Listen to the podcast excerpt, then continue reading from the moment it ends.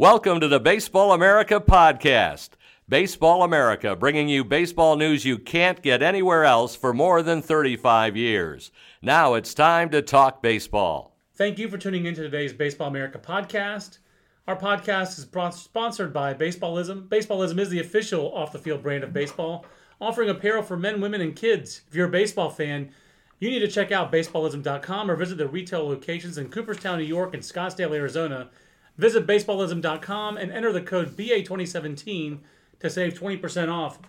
I'm John Manuel. He is Matt Eddy on a Baseball America podcast. Matt, I got to be honest with you. I'm not sure if you can enter the code BA2017 if you're in person in Cooperstown or in Scottsdale, but that's not clear in this ad read.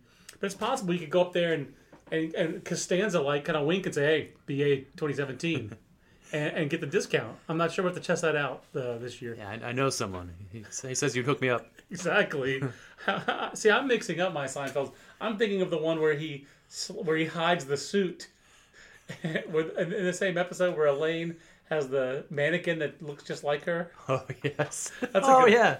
He hides good- it in the store on the store rack. That's right. That's a the good- one. That's a good episode. But anyway, I digress. It's a great way to start the Baseball America podcast with John and Matt. Um, we are. That tells you how addled I am by World Baseball Classic foo. I am a little addled by the Classic.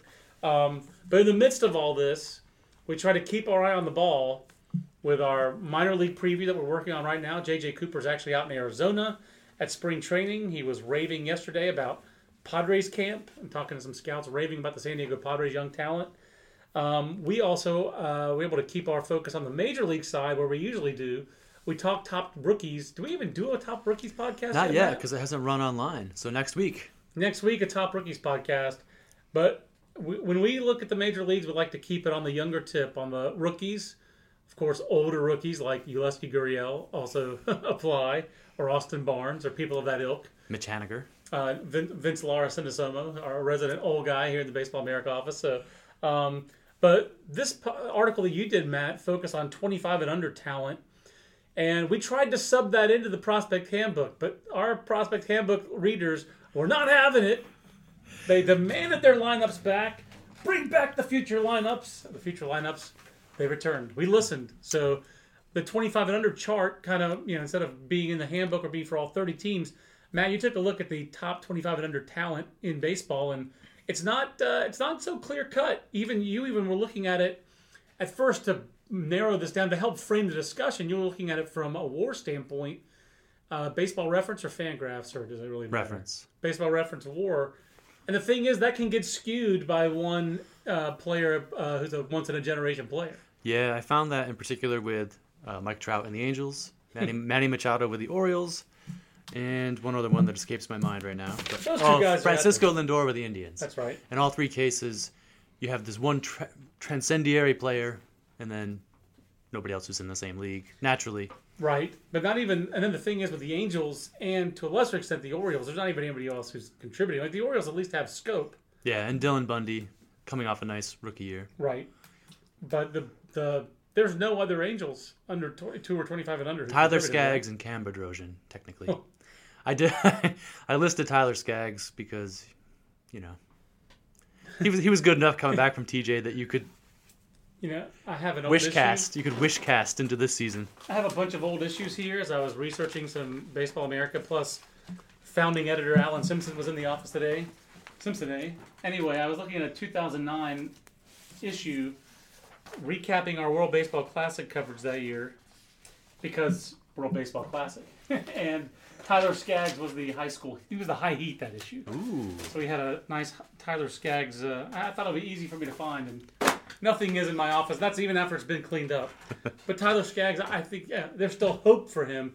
But this was less um, hopeful. This was like 2,500 guys who've done something in the big leagues, or and you kind of combining that with prospects a little bit, trying to spin forward. Really, like you can hope that Tyler Skaggs will be an impact player, but with teams like the Dodgers and the Cubs, they have 2,500 players, Matt, who've accomplished something in the major leagues and still have upside where you can project even more performance for those young players in the future. That's correct. And those are the top two teams on this ranking. And I went back and forth a little bit, but then I decided not to overthink it. And as per your suggestion, just don't overthink it. Go with the Cubs.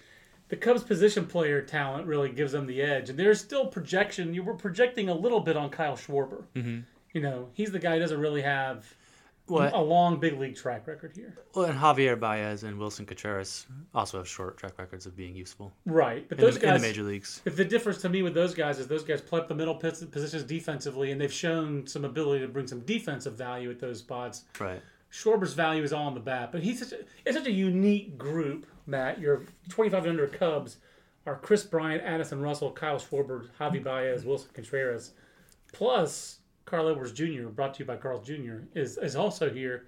Um, and then I didn't even mention Albert Almora, uh, potential future regulars like uh, uh, Jeimer Candelario, uh, Mark, Mark Zagu- is it Mike or Mark? Mark. Mark Mark, Zagunis. Zagunis, right. Ian Happ is having a huge spring. Well, these guys they get credit on the minor league side. So I mean that combined with those hitters you mentioned. But pitcher wise, the Cubs are uh, notorious by their absence are the pitchers for the Cubs. I mean, Gerardo Concepcion, I think you said was their only 25 under pitcher other than uh, C.J. Edwards. Yeah, JJ was mentioning the the share of innings thrown by players the Cubs signed That's it. That's what it was. It's extremely low. It was a random assortment in some ways of how they got all their pitchers. And now uh, I, I think Eddie Butler's 25 and under, and he's a reclamation project. He might be right at 25. He's their latest reclamation project. He seemed like he's had a good spring. I knew he threw well yesterday in the stuff that I read online. But the Cubs, to me, the Cubs get the edge over the Dodgers because it's so you can bank on those position players. Out of those guys, I mean, like it's hard for Kris Bryant to get better, but like if mm-hmm. Schwarber, Contreras, Addison Russell, in your mind, who has the highest ceiling of those of those guys? I mean, I know coming up through the minor leagues, the most hyped one was probably Russell. Although Baez at one point had a seventy high, I think it was a seventy high. The last year he was number one, and that was twenty third after the twenty thirteen season, when Bryant also was a seventy high, but I put Baez one and uh, Bryant two. I think you can see how Baez has that kind of upside, but Bryant, Russell, Contreras, which one do you think has the highest upside as a major league player? That's a tough call for me. I've always been a Russell fan. I, I, I just think the defensive reliability combined with I don't think he's tapped into his full offensive potential yet either. I think you're right about that. I know there's a little less pressure on him because he bats lower in the order, but their ceiling. This kid's, I mean, he, he's already got 34 home runs, and he, he's played his age 22 season. I mean, he turned 23 in January. Take a look at it this way. I was looking through our draft notes yesterday, and we're preparing a top 100 next week, and uh, like a combined high school college. I'm going through all of our notes, and there's a shortstop from uh, San Diego State who's in our notes because he got off to a good start. He's two months younger than Addison Russell. I mean, he was born in March '94. that is one thing that's easy to miss with Russell. He's 22. He's 20. He just turned 23. He is so young, and you know the improvement from one year to the next really cut the strikeout rate last year. The walk rate was higher. I know his batting average is modest, but improved on base, improved slugging, more homers. He's a money defender. Uh, he sticks out also when you look at the history of. Uh, I was looking at A's draft picks, trying to discern trends, and what a draft pick, a 12th overall pick for the uh, for the Athletics, and just uh, you know they've had they have two trades that they wish they had back in my mind, the Donaldson one and then that Samardzija trade. Um, but he, to me, Baez is the real. He's the real X factor in all this for the Cubs. His tools are so loud, and I don't think there's a funner player to watch play defense than Javier Baez. His hands are so spectacular Right. and yet 15 walks, 108 strikeouts. It's really hard to foresee him being a star player offensively, at least on a consistent basis, right? Yeah, I mean, you could see some Alfonso Soriano types of seasons. I think. I think that's the way. Wow, that's a great comp. Alfonso Soriano with defense would be a hell of a player. Yeah, uh, but without the stolen bases, I don't think Baez is ever going to be a 40 guy, yeah. a steal guy. But you can kind of see that in his swing a little bit. Stole 12 out of 15 last year. He actually did steal base. I, Nice. I mean, maybe if he played for a crap team, he'd go 40 40. Right. you know? Right. So, The, go ahead. and it this reminds me of the conversation we had in the Southern League and I think it was 2014 when Bryant. When, when Kris Bryant, Corey Seager, and Addison Russell were all in that league, and it was tough to pick a number one. I mean, in hindsight, I picked Bryant, and then I have to think in hindsight that is probably correct. You know, I think you could you can make a case for Seager, but Ooh, that's, but that's a, that's a good group, and I think I put Russell ahead of Seager, I'm, I'm calling it up right now. which and I wasn't really buying into the Seager's going to move off shortstop talk because people in that league liked him at that position enough. You have Russell two, Seager three, Robert Stephenson four. We have had some Robert Stephenson defenders in the office. And talk about defenders, Carl Edwards Jr. number five, Jose Peraza, JT Realmuto, which we've always liked. I always got to I always got to remember to run up the catchers who can hit. You're right, and we're Willson. Contreras the following year in the Southern League. You know, it's That's a guy. I'll give uh, Cubs one of the Cubs bloggers. I'm, I I I don't mean to even use. I'm not trying to use that word disdainfully. I, I just know he covers Cubs prospects. I forget for what outlet. His name is John Arguello. He tweeted at me the start of that Southern League season, or someone tweeted at me and at him about Willson Contreras, and I had Contreras on the depth chart, and I had notes on him from the previous year. I do remember asking about him when I was doing the top 30, and that I don't remember exactly what the description of him was. It was like, well, yeah, he's athletic, but it just hasn't come together for him. This is a guy, again, the rare case, Matt, where I believe it was age shenanigans or something else. Willson Contreras had been Rule 5 eligible, to use JJ's favorite term, from like 2010 to like 14. converted player. He started Right. he started as a third baseman. Right, but I think there was something in there where his original contract was voided. Oh, okay. So he had been dra- Rule 5 eligible, and he'd already reached high A, been Rule 5 eligible, but an athletic catcher, and not picked. And I remember that that made me, that was a deciding factor in me keeping him off the top 30. He's gotten so much better. Like you said, athletic catchers who can hit. That's just a great recipe for future success. Um, the rest of your list, Jake Lamb at nine, Archie Bradley 10. Like, let's hold on to Archie Bradley. Aaron Blair, we liked Aaron Blair. Uh, Mike Lorenzen, Andrew Heaney, Chris Reed, Ketel Marte, Micah Johnson, Scott Schebler, Yeah, it kind of falls apart here. Almora, Nicolino, Lively, Ben Lively. These are all big leaguers. Um, none of those guys. Almora is the only other Cub. We have the Cubs one, Dodgers two. That Seager Russell, if there's a rivalry, that comparison and contrast, we could see that going forward for like the next five years, Matt, because the Dodgers and the Cubs are Cubs are one, Dodgers are two here. They both have really strong big league teams. The Dodgers farm system is still strong. I think the Cubs' farm system is improving, but it could make a real leap forward in 2017 if just a few of their passel of young arms have successful season. But the Thomas Hatches, the Dylan Ceases, the hmm. Oscar De La Cruzes, all these guys haven't been in full season ball. So if some of those guys go out and have success, and if Trevor Clifton makes that jump from A ball to double A, I mean, the Cubs could be a top five farm system for me because they have a true number one in Eloy Jimenez. It seems like these two franchises are set up on this collision course for several years, and the Nationals, oh yeah, you're back there somewhere. I mean, someone like the Braves or the Cardinals could interlope on this, but we should see many repeats. Not many, at least. We should see at least one more repeat of the NLCS Cubs and Dodgers, shouldn't we? Uh, in all likelihood, yes. Uh, you know, it's it, the playoffs being so Right. so difficult to navigate. They're maybe, random. maybe first round matchups. That's possible too. Yeah, I, the Dodgers have kind of the, the real wild card here with Julio Urias. You know, you have a a true pitcher who could be ace ace level. You know, something that the the Cubs, I think most of these teams, not just the Cubs, lack. I think you're right. I mean, if, if Julio Urias were a Cubs prospect, how much more would we, or or big league graduate, how much more would we talk about him? I mean, the Dodgers are a glamour franchise, but it feels like nothing about the Dodgers last year, even Seager, could escape the the, the gravitational pull of Vin Scully. I mean, hmm. that, as good as the Dodgers were, I would love for one of these guys, Kershaw, Seager, Urias, to have a big personality and you know make the Dodgers a glamorous team because they, they should be. But like, who's the big personality on that team? It's like Red Turner, you know. um, but these guys are stars in their performance.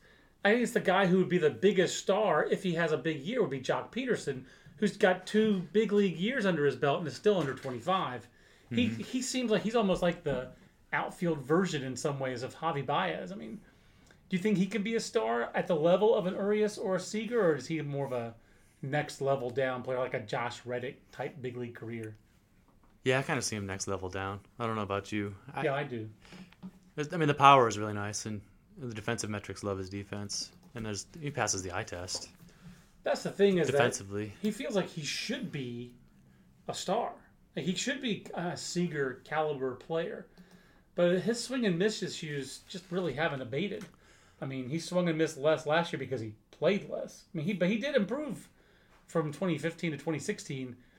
I'm just not sure if somebody who swings and misses that much. There's just there's so many empty at bats with no contact. You know, Yeah. the walks and strikeouts. He just seems like he's a. I, I, I think he also has some platoon issues, does he not? Yeah, he's someone who can be pitched to. So you, you never see him as like the focal point of the of the lineup, probably. But there is there a young right-handed hitter coming up with the Dodgers who would complement Seager and uh, Seager and, and Pederson going forward? That's funny because their their cadre of Double A guys are Cody Bellinger, Yeah, Willie uh, Calhoun. Willie Calhoun, and uh, Alex Verdugo, all left-handed batters. All that, that's why I ask. All left-handed it makes it makes the Andrew Toles awfully important, and made Logan Forsythe as a trade target Right. vital to get a right-handed bat like that. Um, it seems like it's always going to be vitally important when you have a left-handed hitting shortstop, which they do, which is rare, as we've talked about in this office for, over the years. I don't even know how I feel about that. I mean, like Stephen Drew for a while really was the left-handed shortstop, and it first was brought to my attention when Reid Brignac was coming up in the minor leagues. I remember scouts saying it's pretty weird to have a left-handed hitting shortstop. There very really aren't that many mm-hmm. switch hitters, but it does seem like it creates a different dynamic when you have a left-handed hitting shortstop because it's so typically a right-handed hitting position. Yeah, the old Earl Weaver adage: you want the right-handed batter because you never have to feel compelled to pull your your shortstop from a game because of a, a platoon situation. Which you're never going to do that for Seager. Right. You- so Even, you even if he's good. batting third and the other manager brings in a left-hander, you're not going to pinch it for him. it's Corey Seager. That's So but that, that is the one downside. but they have lefties also in center field with Pederson in this. So it's it's really interesting that the Dodgers really don't have a big time young right handed bat. You know, it's it would seem to be an, an emphasis maybe uh, for them whether it's in free agency or whatever, uh, or to try to figure out how do we get Yasiel Puig to be to be the Yasiel Puig he should be. Oh. Because he complements that team so perfectly. That's easy. You just find another non-tender player like Justin Turner to develop into a star right-handed batter. That's easy. Exactly. What, what, why is that a problem? Number three on this list was the Red Sox. Their young core, Matt, rivals the Cubs, or could rival the Cubs, and it could rival the Dodgers as well if they have two big ifs: Blake Swihart, Eduardo Rodriguez. Mm-hmm. Because there's nothing iffy about Mookie Betts and Xander Bogaerts may not be a star, but he's a really good player. I don't know. I think he's a tier below this boom of young shortstops, uh, at least for me. But Mookie Betts is a super duper star, and these these two guys, Rodriguez and Swihart, those are the X factors for me. And Andrew Benintendi is a prospect who's not really a prospect, but I think Right. I think we know what he can do. So I mean, you throw him in the mix, you have three, you know, top A level hitters Yeah, for their positions. which is ridiculous. You know, Ed Rod- uh, Rodriguez misses a ton of bats, but there's some final pieces he has to, some final steps he has to take. Yeah, health is one of them. He had a knee problem, if memory serves, last year that kind of cut things short. He seems like he's always been. He's he's still pretty young. I mean, Yes. that's what this is all about. He feels like he's been around forever. But I remember seeing him in the fall league like four years ago. He was 20 in the fall league at the end of a long season. But he's got he's got uh, premium stuff when he's right. This is a left-hander up to 96 with a dirty slide piece. I mean, Yeah, he seems like he's got all the and right now the for the Red Sox, he has to be the third best left-hander, maybe after Sale and Price, and at most he's going to be a fourth starter, and even maybe the fifth starter, considering that Steven Wright is a ex All Star, So and there's Drew Pomeranz too. I was gonna say if Pomeranz is in the rotation, they're gonna go four left-handers and a knuckleballer. That's the rotation. No, no, three knuckle. Well, there's one of the right-hander, Porcello, Porcello, okay, so So- so, somebody's out. probably probably the knuckleballer. So it'll be four left-handers He was and so Porcello. good last year. when they didn't ruin his shoulder by pinch running him, yes, he was so good. That was a very curious decision by John Farrell to pinch run his knuckleballer, who's like 33 or whatever, to pinch run him. That was a very strange decision, and the Red Sox media has chewed that one up for a good nine months. I've read way too much about about that decision. Um, and with the Red Sox rank one, Matt, if It's they had a- not traded Espinoza, Kopech, Moncada, Margot, etc. All these guys they traded. Possibly because they would have the number one system. Probably Yeah, they had. they would have like the one, two, or three farm system in the game. It was seven originally signed players in our top 43 in the Yeah. top 100, which Yeah. is epic. That's ceiling. That is ceiling. I think they would have ranked number one if they had I think so too. not traded all those guys. It'd be, you know, Because I mean, they would have had one and two, right? right. I mean, Ben Benintendi and Moncada. Yes. Yikes.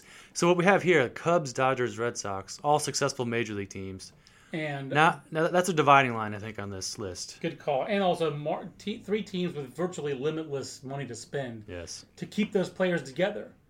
Those players, if they live up to their billing, should be the core of these teams going forward, even after they get expensive potentially, because Or at least you have the luxury. pockets. You have the luxury of picking and choosing yeah. whichever one you want. So, uh, as the guy says in in the, the Last Crusade, choose wisely. You know, what's that guy's name? He chose poorly. Yeah, what is he? He's one of the uh, Knights Templar. It is a Knight Templar. Yes, he is. Say that. Yes. Only the penitent man shall you pass. could, yeah. That's my favorite line in, in that movie. I like that whole movie. Oh, yeah, that's the great. best Raiders of the Lost Ark movie for me. No me. way, the first one. There's no Sean Connery in that movie. But there's also the there's also there's also no comic hijinks like the father son hijinks. I don't know. Ah, I love I love I- the I- third movie. I love Last Crusade. It's a strong number two for me. It's a very strong number two at the very least. I mean, it's one of the better sequels Yes. you're ever going to get. And we won't even talk about Kingdom of the Crystal Skull. Or Temple of Doom. Temple of Doom is horrific. It really is. It's awful. They got lucky to make a third movie. Um, so Your Indiana Jones power making. That's awesome, though. I love it. Um, God, I love that movie. Uh, Astros young core, Nationals young core. These are two interesting ones to me, uh, Matt, because the Astros I feel like get more attention for their young core. The Nationals young core still includes Bryce Harper. I mean, Is he 25 this year? he's, he'll, he'll be 25 in November. Wow. November 92. Two more birthday. years eligible for this list. Yeah, November 92 birthday. I, I, I remember his birthday. You're, Yeah, you're not you're not obsessed with him. no, It's an important. Well, he, I don't. I don't mind Chewbacca. Uh, but Trea Turner, I'm kind of obsessed with. Yeah. And Joe Ross. That's the difference in these two. Joe Musgrove is a trade guy, but the Astros drafted Correa and McCullers in the same draft. Drafted Alex Bregman as the compensation for not signing Brady Aiken. The Nationals, two of their guys are trade trade pieces, uh, which is interesting. The Red Same Sox, trade. right? And the Red Sox have a trade piece, obviously, in in Eduardo Rodriguez.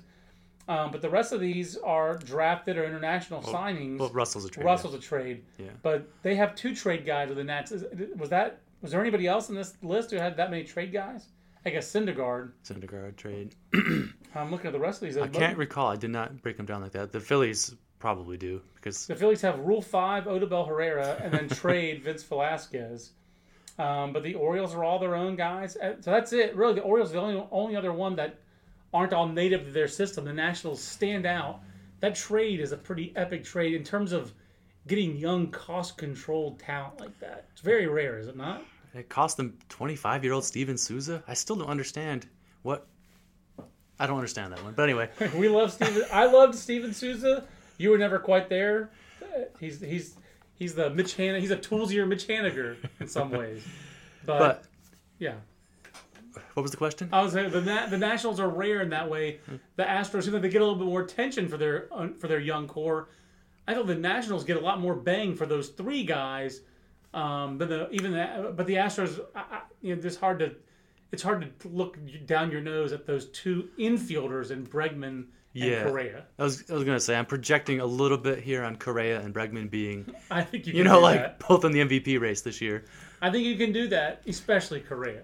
Yeah, Uh, yeah, because you are correct. McCullers hasn't done it for a full season. Right. Uh, Joe Musgrove is good, but I don't think he's anybody. Anybody thinks he's going to be a number one or number two type of guy. JJ does. JJ loves that guy. Loves him. Whereas Bryce Harper already has the MVP award in the bank a couple years ago. Right. You know, Trea Turner probably would have won Rookie of the Year if, he was up all year. I think these would have been reversed also potentially if the Nationals had not emptied their system this offseason, which was a high impact farm system, but made those two trades. Also a good point. Um, so that the, to me these are very close Mm-hmm. cores. Um, I'm surprised AJ Cole didn't make your uh, your Nationals list. Uh, tongue flan- planted firmly in cheek on that one. Um, he, uh, he he might be the most prospect fatiguey prospect in the history of the handbook draft edition. Has there been another draft player Well, one other- more books than him? One other separator for me was Joe Ross is terrible against left-handed batters. Okay. he just has huge platoon split issues as a fastball slider guy. Okay, I mean, I think left-handed batters are hitting 300 against him for his career. that's not good. So I think there's serious regression potential on a pitcher like that.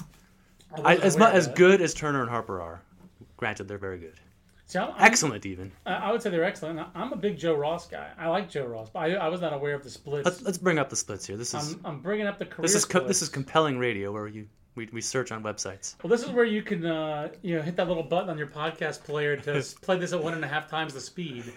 I, I will say, if you play it at half the speed, that's where they get the drunk, uh, the thing on Jimmy Kimmel's show where they do the drunk press conference. If you listen to JJ and I on the podcast at half speed, which we talk so fast sometimes you have to listen to half speed. But if you listen to us at half speed, we sound it's like it's like JJ and John have been at this baseball game and had way too many beers, and we talk really slow. Joe Ross, uh, 549 OPS against by right hand batters, Yeah, and 302, 372, 446 career left handers. career, Career, right? Yeah, over 325 at bats. So, and the strikeout to walk six to one against right but handers. he's lethal against right-handers. 1.9 to 1 against left-handers. So he is a different pitcher against uh, same side pit hitters than he is otherwise. So that's why Matt Eddy gets the big bucks, ladies and gentlemen, because you know these things. It's pretty cool. Uh, Stratomatic baby. That's You it. got to know your platoon splits. But that's a that's a big separator. Uh, Musgrove probably a little lower ceiling. Like if Ross figures that out, he'll be an ace. Musgrove, I think, a little higher floor though, more likely to be a starter long term. If Ross can't figure that out, he goes to the bullpen. Maybe or is relegated to number five. type Yeah. on a good team. that kind of thing, which the Nationals are. And Yeah. you know, the Astros are compelling. I think uh, you know Francis Martes. They have the highest ranked healthy pitching prospect in the game right now. Their farm system also is again is stronger, significantly so, uh, than the Nationals. Um, so that's another separating factor I think between, between those two organizations. Go ahead. Well, we can't forget 33-year-old Yulieski Gurriel. That's right. I had forgotten. Um, six through ten. Cardinals at six. Mets at seven. Rockies eight. The Philadelphia Phillies nine, and then the Orioles are the surprise at 10 Now that's I wanted to start with ten with the Orioles because they're you know they're just a confounding team, and that's one of the things I like the best about the Orioles. They're unconventional by 2017 standards. That just makes them endlessly fascinating to me, anyway. I agree. And having one of the best players in the league helps. Manny Machado, fantastic question. draft pick, awesome player. He's a fantastic player. Jonathan Schoop, a little underrated. I mean, he hits for power. He's not. A, I wouldn't say he's a great offensive player, but he is a an, an outstanding defensive player who hits for power. He is a, a perfect manifestation of a 21st century second baseman. Is what he is. Yeah. He has got all kinds of power, and he can really. He's a real asset defensively at second Yes. base. If he ever has a year where he hits 290 instead of 240, Mm-hmm. as Matt, as Alan Matthews would say, look out! I mean, it's going to be a big, big year for him. Uh, all Manny Machado's done, all, all Machado's done is hit 35 or more home runs each of the last two years. His walk rate did regress last year significantly. His on base percentage was still pretty healthy because he, he hit for more average, but that guy's really good. Doesn't he have like a 50 or 45 double season or something? Or uh, 51 doubles in 2013? it's just that's incredible. Uh, that was as a 20 year old in the major leagues. so where he hit 283, 314, 432 with And- 51 doubles. And you know, or, with the Orioles being blacked out in in, in my in my home, I, I hardly know that he even exists because I can't watch him. That's why you got to watch the World Baseball Classic where he starts for Team Dominicana. And when Adrian Beltre can play third base, he goes to shortstop. When Beltre can't play third base, Machado goes to third and makes. Know, we've got a great GIF on our website today of the- the game story from Puerto Rico's win last night against Venezuela. I mean, uh, the Dominicans win against Venezuela, where Manny Machado, you know, Brooks Robinson esque into foul territory, making this long throw to first base. Uh, he's just, and that's the other thing is that he is such an asset defensively Yes. if he's a third baseman, and not to mention if he's a shortstop, where he's Mm-hmm. if he's a shortstop, he's the best shortstop in baseball. And I know there are a lot of great shortstops in baseball, but if he were an everyday shortstop, wouldn't you take him over Correa, Lindor, Seager? I think you have to. That's an interesting discussion. Um, Let's have it. It's a podcast. I hadn't thought about that. If he's an everyday shortstop, I think he's the best shortstop in baseball. Okay. Third base is loaded. I don't think people think of him as the best third baseman in baseball, but I do. I think he's the best third baseman. Oh yeah. I mean, like the, the who's the argument? Arenado, Or Josh Donaldson. Josh Donaldson's great, but maybe I think this guy's better. So I mean, he He, that, I, I that just tells you how good he is. Young, young Garvis Solarte. He's the best third baseman on Venezuela's roster as long as it's around. Um, who interests you the most out of Phillies, Rockies, uh, New York Metropolitans, and Cardinals, Matt? The Rockies, to me, are, are one of the more fascinating young teams in baseball. Them and the Phillies, because so much can go right and so much can go wrong for both of these teams. I, I agree, but especially for the Rockies. The Yeah. Rockies seem like they're right on that razor's edge, and they've had a bad spring training with injuries to Yes. Ian Desmond and Tommy Murphy. Those don't help, Matt. But Hmm. I mean, and then the, and then Chad Bettis' situation with the testicular cancer returning. But you, I think, correct me if I'm wrong. You and I are both bullish on Jon Gray. hmm Oh yeah, huge huge Gray fan. He's like a better version of Joe Ross. He's got that crazy slider, crazy good slider. He gets left-handers out a little bit I- better than Joe Ross does. I think he could. No, I I think a better comp would be if it clicks for him is Noah Syndergaard, with minus a few miles per hour. But you're talking about, you know, big right-hander, big velocity with a great breaking ball, that is without much of a changeup. But you know, But when you have when you have two 70, 80 pitches, that, that, that really doesn't matter Mm-hmm. um, for him. And I, I feel like he's just one of the more overlooked players in baseball, considering just because he's he's at Coors. Mm-hmm. Um, his career splits, he actually has a reverse split. He's better against left-handed batters in his career than he is against right-handed batters. Is that just fastball command, or what do you do? do you, or do you not that, really have a that is unusual for a for a slider, for a slider-oriented pitcher. It's extremely unusual, his strikeout to walk rate is better against left-handed batters. Um, and he's faced more of them in his career. But I think this will be the year that he'll put it together. I think what we've seen to this point is incomplete. But I think it's shaping up. I guess he's picked up a curveball to kind of change velocity perceptions rather than a, a changeup. So he's going with two breaking balls and a fastball. Yeah, Fastball command needs to be better. There's no doubt about that. to me, that's the last piece for him. Is if he just had fringe average or average major league fastball command, that guy's gonna just take off and be. Uh, I believe the kids would say lit. Um, that, But- and another thing is that some of their younger players We didn't mention the David Dahl injury either. That, that, that- that's it. They have they have high volatility guys. Their top, their young core of Story, Gray, Dahl. They're all high volatility. Story, Gray because he's a pitcher in Coors Field. Story because of the strikeout history.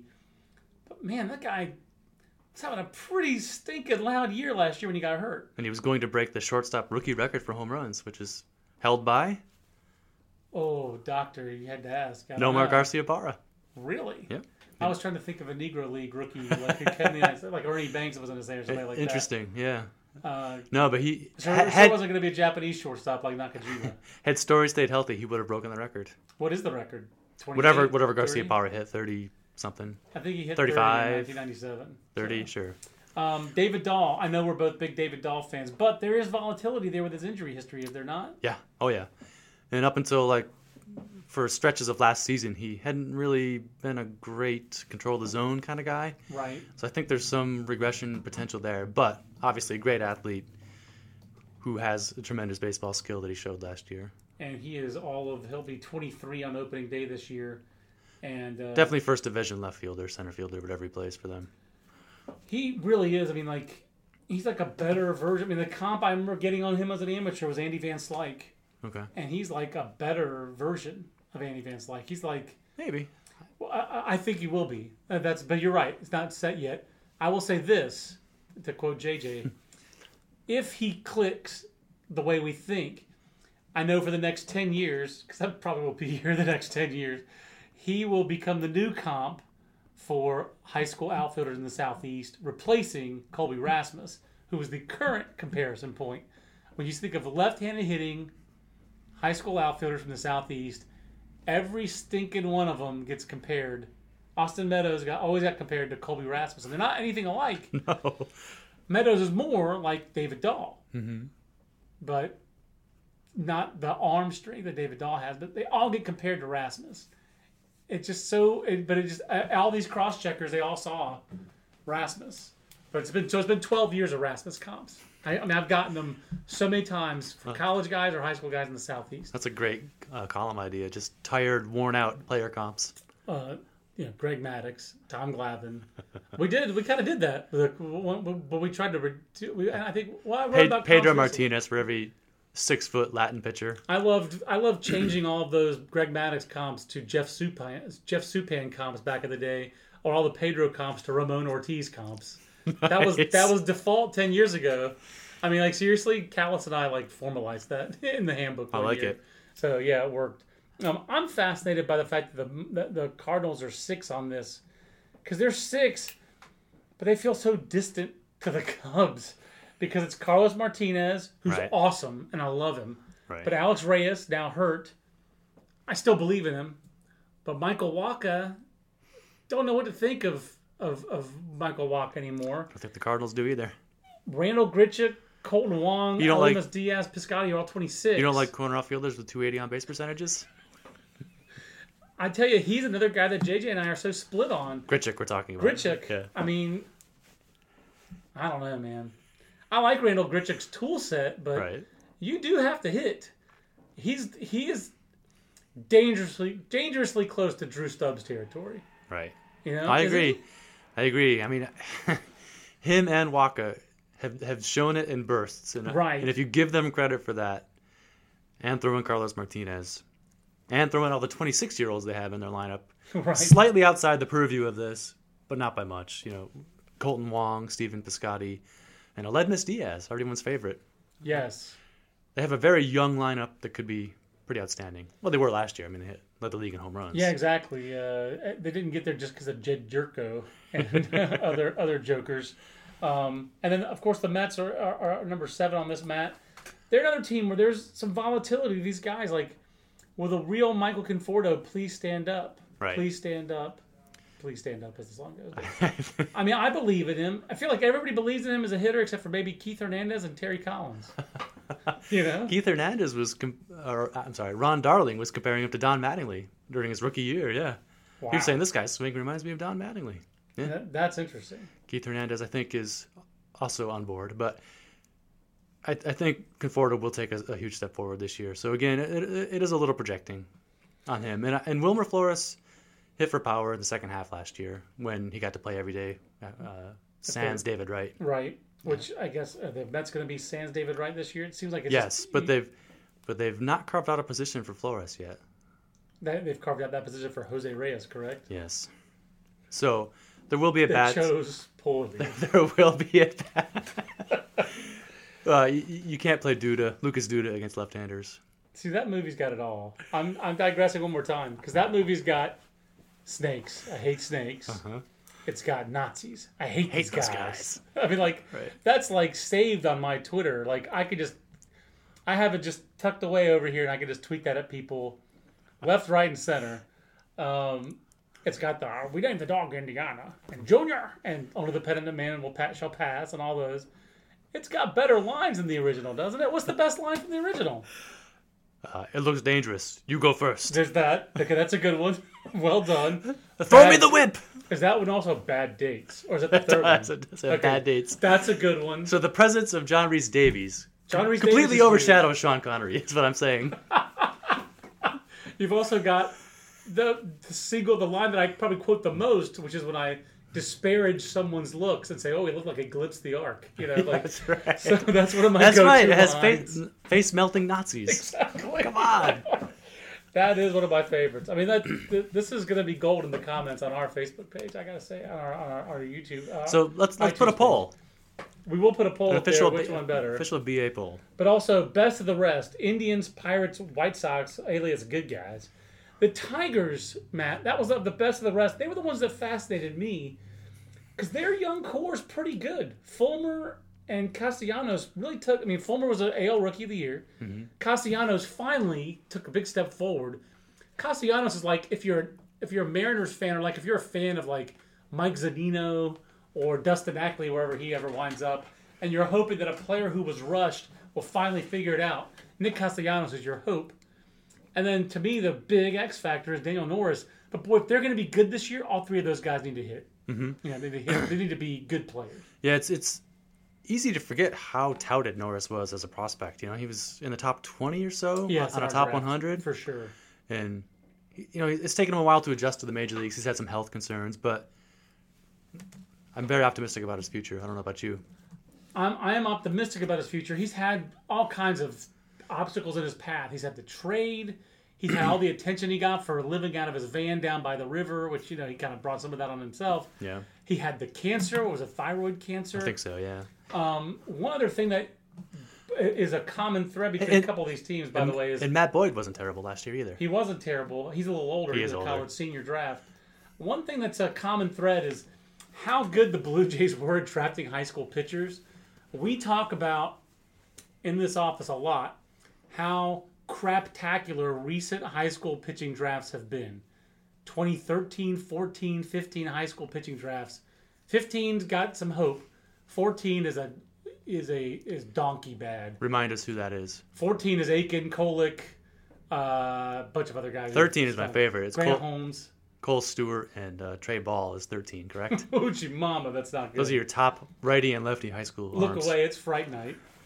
But 2010 and 11, 2010 with picks 34 and 38, the, the Blue Jays take Syndergaard and Aaron Sanchez. Yeah. That might be the Cy Young Award winners in both leagues this year. Of course, not accounting for the fact that that uh, Clayton Kershaw is insanely good. but that was 2010. In 2011, they the the Blue Jays drafted Tyler Beede out of high school, didn't sign him. Joe Musgrove, Daniel Norris, all in that same draft. Wow. You might have something here. So in two years, well, I wrote about the, this 2011 draft or 2010 draft. I wrote about the Blue Jays. Those were the years where the Blue Jays, their quote unquote money ball, their market inefficiency was the draft, and they decided we're going to have more scouts than anybody, and they and you would get the feedback from other teams like the Blue Jays are everywhere. The Blue Jays, you'd have an area scout would like a guy, and he would come in with himself and a cross checker to see this player. And the Blue Jays would have five guys there. now, if only they had communicated that to baseball ops and not traded all these guys away. Well, that's the thing is, you know, they kept Sanchez, but they traded a lot of the rest of these guys away. I mean, some of them were good trades, some not so much. I mean, you know, they got Jay Happ from Musgrove. Hey, that's worked out. You know, Jay Happ won 20 games last year, wasn't But they had that to sign him as a free agent to get Oh, uh, him that was because a different trade, wasn't it? That, that was a complicated trade. I can't remember I'm gonna look up Joe all the Musgrove. moving all the moving parts from that Musgrove 12 player debacle. The thing is, if you look this up on the Baseball America all-time draft database, and you click Joe Musgrove, you go to his player page, you get the trade, the transactions, and he was traded um, to the Astros for Brandon Lyon, David Carpenter, and Jay Happ. Astros also acquired Kevin Comer, other uh, New Jersey Joker, who was also drafted in that same draft. So that was he was traded for Happ. I would say both teams got some some value out of that because the players the Astros got also included Francisco Cordero, Ooh. Asher Woj. The all-time Dominican saves leader, I think. Yeah, that's him. Francisco Cordero. um, uh, Servite High and UCLA grad Ben Francisco, catcher Carlos Perez, and left-hander David Rollins and his band.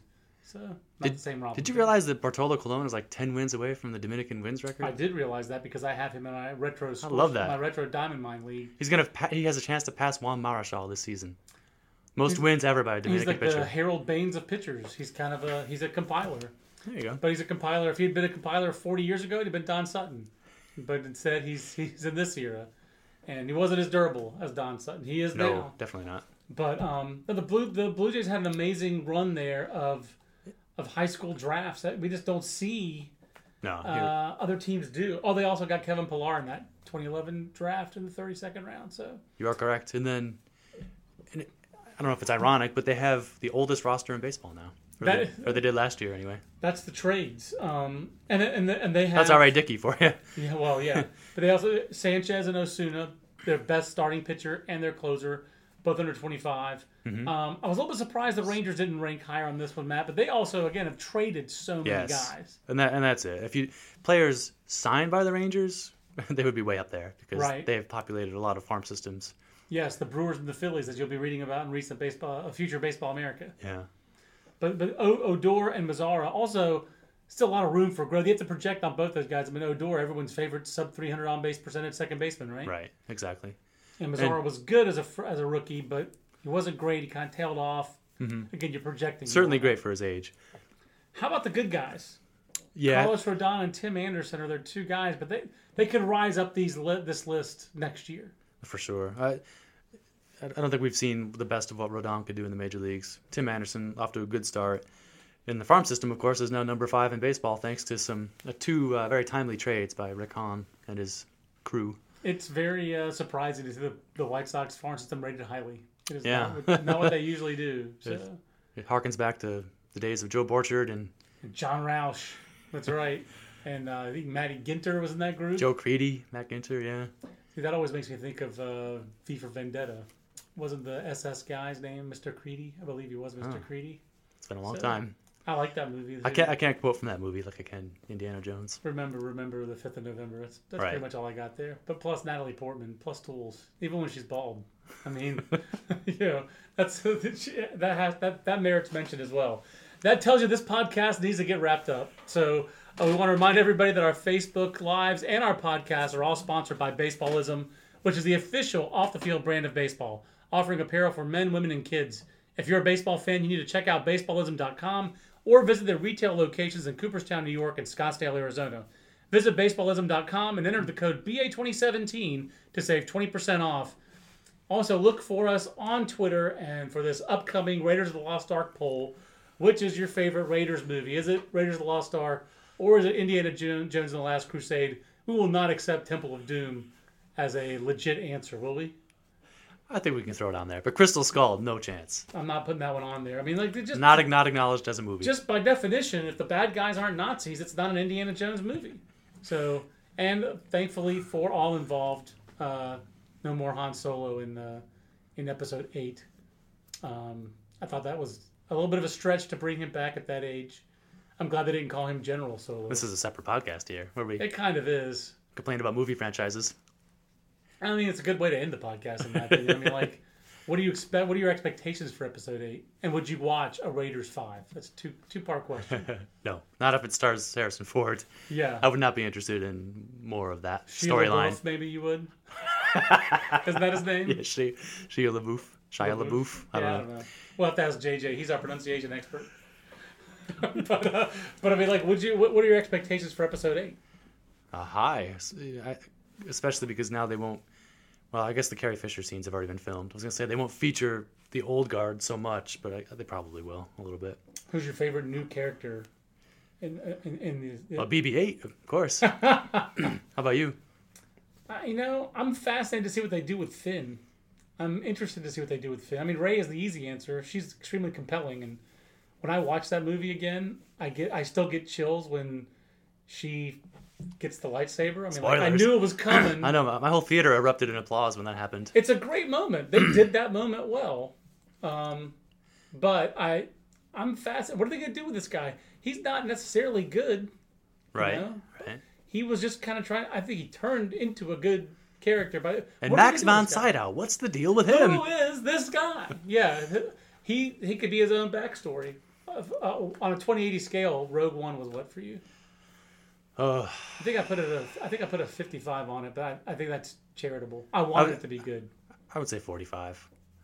Wa- watchable, but not in the same league as the the saga movies from four to seven.